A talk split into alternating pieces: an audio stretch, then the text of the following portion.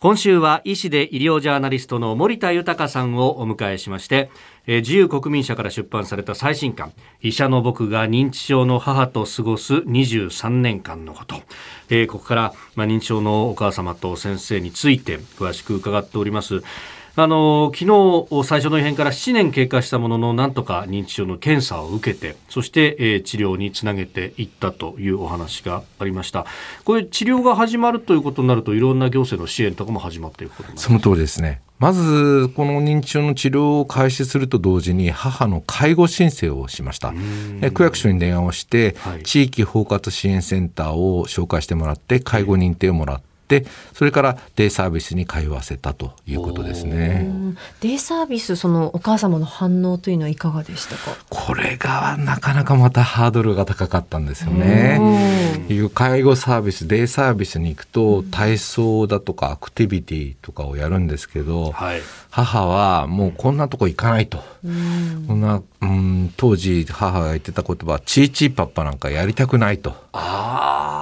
なんていうか、お遊戯みたいなことをやるやりたくないと、ね、子供扱いするなと。えええ、で、だんだんですね、介護所服のスタッフさんたちと上手にレクリエーションやるように、まあ、気持ちが前に向いていったのか、やがてですね、デイサービスも嫌いにならなくなってきましたね。で、昼間の活動量が家にいる時と全く違いますから、あのデイサービスから帰ってきた時は、結構ですね、まあ、夕方なんか昼寝みたいな形で歌種してたりしてあ充実してたんだなっていうふうに思いましたね。うん、これね、やっぱこうご家族の方も何かね、えー、送り出すときに、いや、後ろめたい気持ちがあったりとか、ね、えー、家族で頑張らなきゃっていうふうに思う方もいらっしゃいますが、やっぱプロに任せるっていうところいや、その通りですね。なかなか自分たちでは、モチベーションを高めることは難しいですよね。介護のプロたちは、どうやったら母がそこのデイサービスで楽しくチーチーペッパができるかっていうのを分かっているので、うんうん、そのノウハウを知っている彼らに任せるってことは重要なんだなと思いましたね。でこうその後ですけれどもあの、ね、入院だとかこう施設にというようなこうプロセス、まあ、23年間あるとこいろんなことが起こってきたと思いますが。あのたまたまですね母が腎盂腎炎を患っって病院入院することになったんですね。はい、で、まあ、家族でいろいろ会議を開いて、まあ、その後のケアの限界も感じましたのでそこを契機に介護施設に入所させるということになったんですね。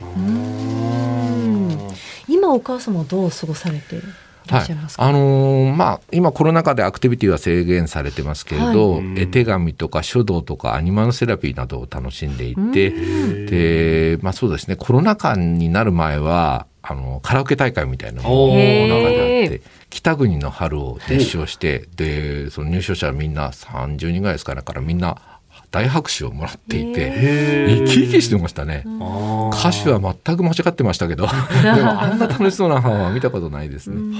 私のこと以外はですねほとんど名前と顔が一致しないんですが私が行くととても喜んでくれてこの間もですね会うや否や「あ豊川今日はここに泊まっていきなさいよって、まあ、泊まれるわけがないのにそんなことも言ってましたし、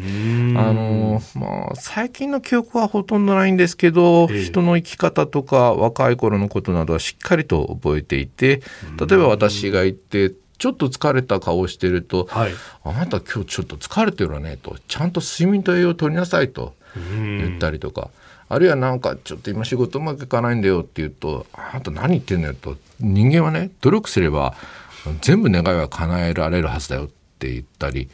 まあ今でもとにかくいろんなことを教えてくれるお母さんだなと思いますね。あその辺こう節目節目で背中を押してくれるっていうのはこう昔と変わらないってことですか、全く変わらないですね。でしかもその辺をすぐピンとくるってあたりも。えー、いやすごいことを言ってくれるんだなと思って。ですからいつも介護施設から帰ってくる時に、えあ今日も母から学んだなと思って涙いっぱいになって車を運転して帰ってきますね。力をもらって帰ってきますね。94の母に。ええ。ー、医師で医療ジャーナリスト森田豊さんにお話を伺っております。先生明日もよろしくお願いします。よろしくお願いします